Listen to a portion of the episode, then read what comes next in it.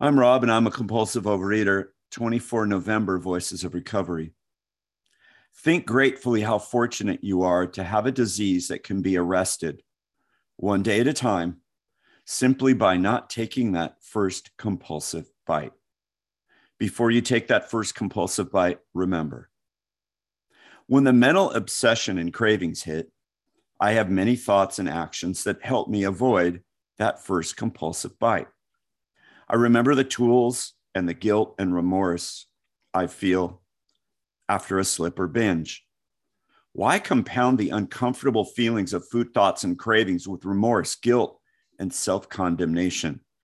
Why not live through the food thoughts and relish the knowledge that this too shall pass if I'm willing to turn my attention to prayer, phone calls, OA service, literature, housework, or anything else until it's time for my next abstinent meal.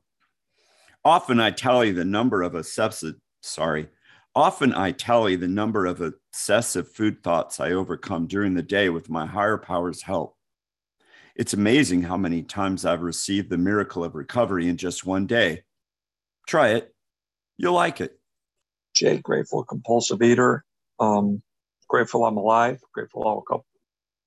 Grateful I'm here. I'm grateful to God who's my You've muted yourself, Jay. Sorry about that. Would you care to start over? All of a sudden, your mic went muted. I'm really sad right now. And one of the miracles of the program is that when I have something that for whatever reason I'm being blocked from experiencing it fully, I'm talking about feelings, whether it's sadness, not really, for whatever reason, I'm not letting myself just relax and experience it. Uh, I could tell that my body is fighting it. It's, it's a, very much a body thing with me. It's certainly not mental because I like to just sit down and, you know, cry or whatever.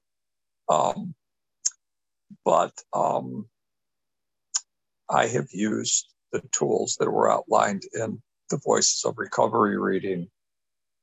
Uh, basically I just feel lousy. It's not just sad. It's like I feel draggy. I feel, I don't know, if I'm sick, I haven't taken my temperature. But I just feel overall lousy. And it's one of those things where um, all my options seem screwed up. so here's what I've done. At about four o'clock today, so I'm on the East Coast, so it's about 9.15 right now. I uh, I I called her my sweetheart. She's over. She was over at at a friend's, and I just talked to her about what was going on. That was the first thing I did. Second thing I did was I just prayed. I realized I had prayed about it. I said, God, just just you know, tell me what to do about this. And two thoughts came that were screwy. One was to have a cup of coffee, and it was like like I said, it was about four o'clock, four thirty. I have a limit with my body of about two, three o'clock at the most to have a cup of coffee without being up like way into the night. And so I thought, nah, it, it doesn't feel like it's from God. It feels like it's coming from my feeling like crap, crazy mind. So the second thought that I had was, oh, I didn't just ask God to take it that works better for me rather than directly, God, tell me what to do, tell me what to do. So I said, God, just take this, just take this feeling of crap, just feeling lousy, feeling sad, just take it, just do what you're going to do with it. So I instituted prayer then. If there's anything that I need to do to have your will happen or not do to have your will happen, please let me know. And please help my brain shut up about it. Amen. And I opened my eyes and I thought, oh, now, this was a lot more sane. Get a nice drink of water, which I did, and then do my afternoon stretches. Took a nice drink of water, did my afternoon stretches. Next thing, oh, it's time for my abstinent dinner. Had my abstinent dinner, finished it. To be honest, I feel a little better. I still feel physically lousy, but I'm calm about it, if that makes any sense. I'm not like, oh, what am I going to do? What am I going to do? Because the feeling lousy was pervasive. That was using tools. And, and, you know, and I'll close with this. One of the things that sometimes people ask, because I've been abstinent for quite some time, I've been abstinent through grace of God and all of you.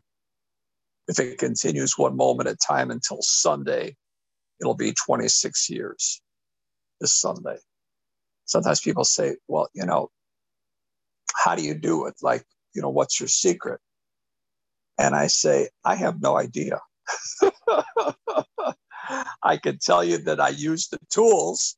I can tell you that I go to now with Zoom, I usually go to at least one meeting a day. If it's for five minutes, if it's for the full meeting, whatever. I talk to people. See, there's stuff I do, but whether that has anything to do with my abstinence, I have no idea in the world. It's a God thing to me. And some days, like today, I just feel like crap no matter what I do. And then, and then people have said to me, well, then what's the difference between being abstinent and not being abstinent? And here's what I say. I used to hear, I don't hear this in meetings anymore, but it's borrowed from AA. My best day of binging. I'm sorry, my worst day of abstinence is better than my best day of binging. That is absolutely not true for me.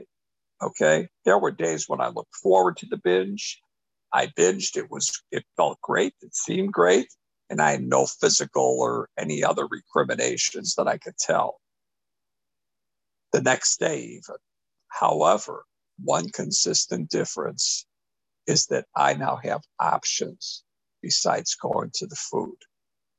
I have options of sharing like I've done. I have options of just having my absent dinner, of just asking God to take it. And take it because when God takes something that I want him to take or her to take, then it's replaced with what God wants me to do rather than me trying to figure it out because that's very dangerous those conversations with Jay lead me uh, into some interesting, uh, strange places. With that, I'll pass.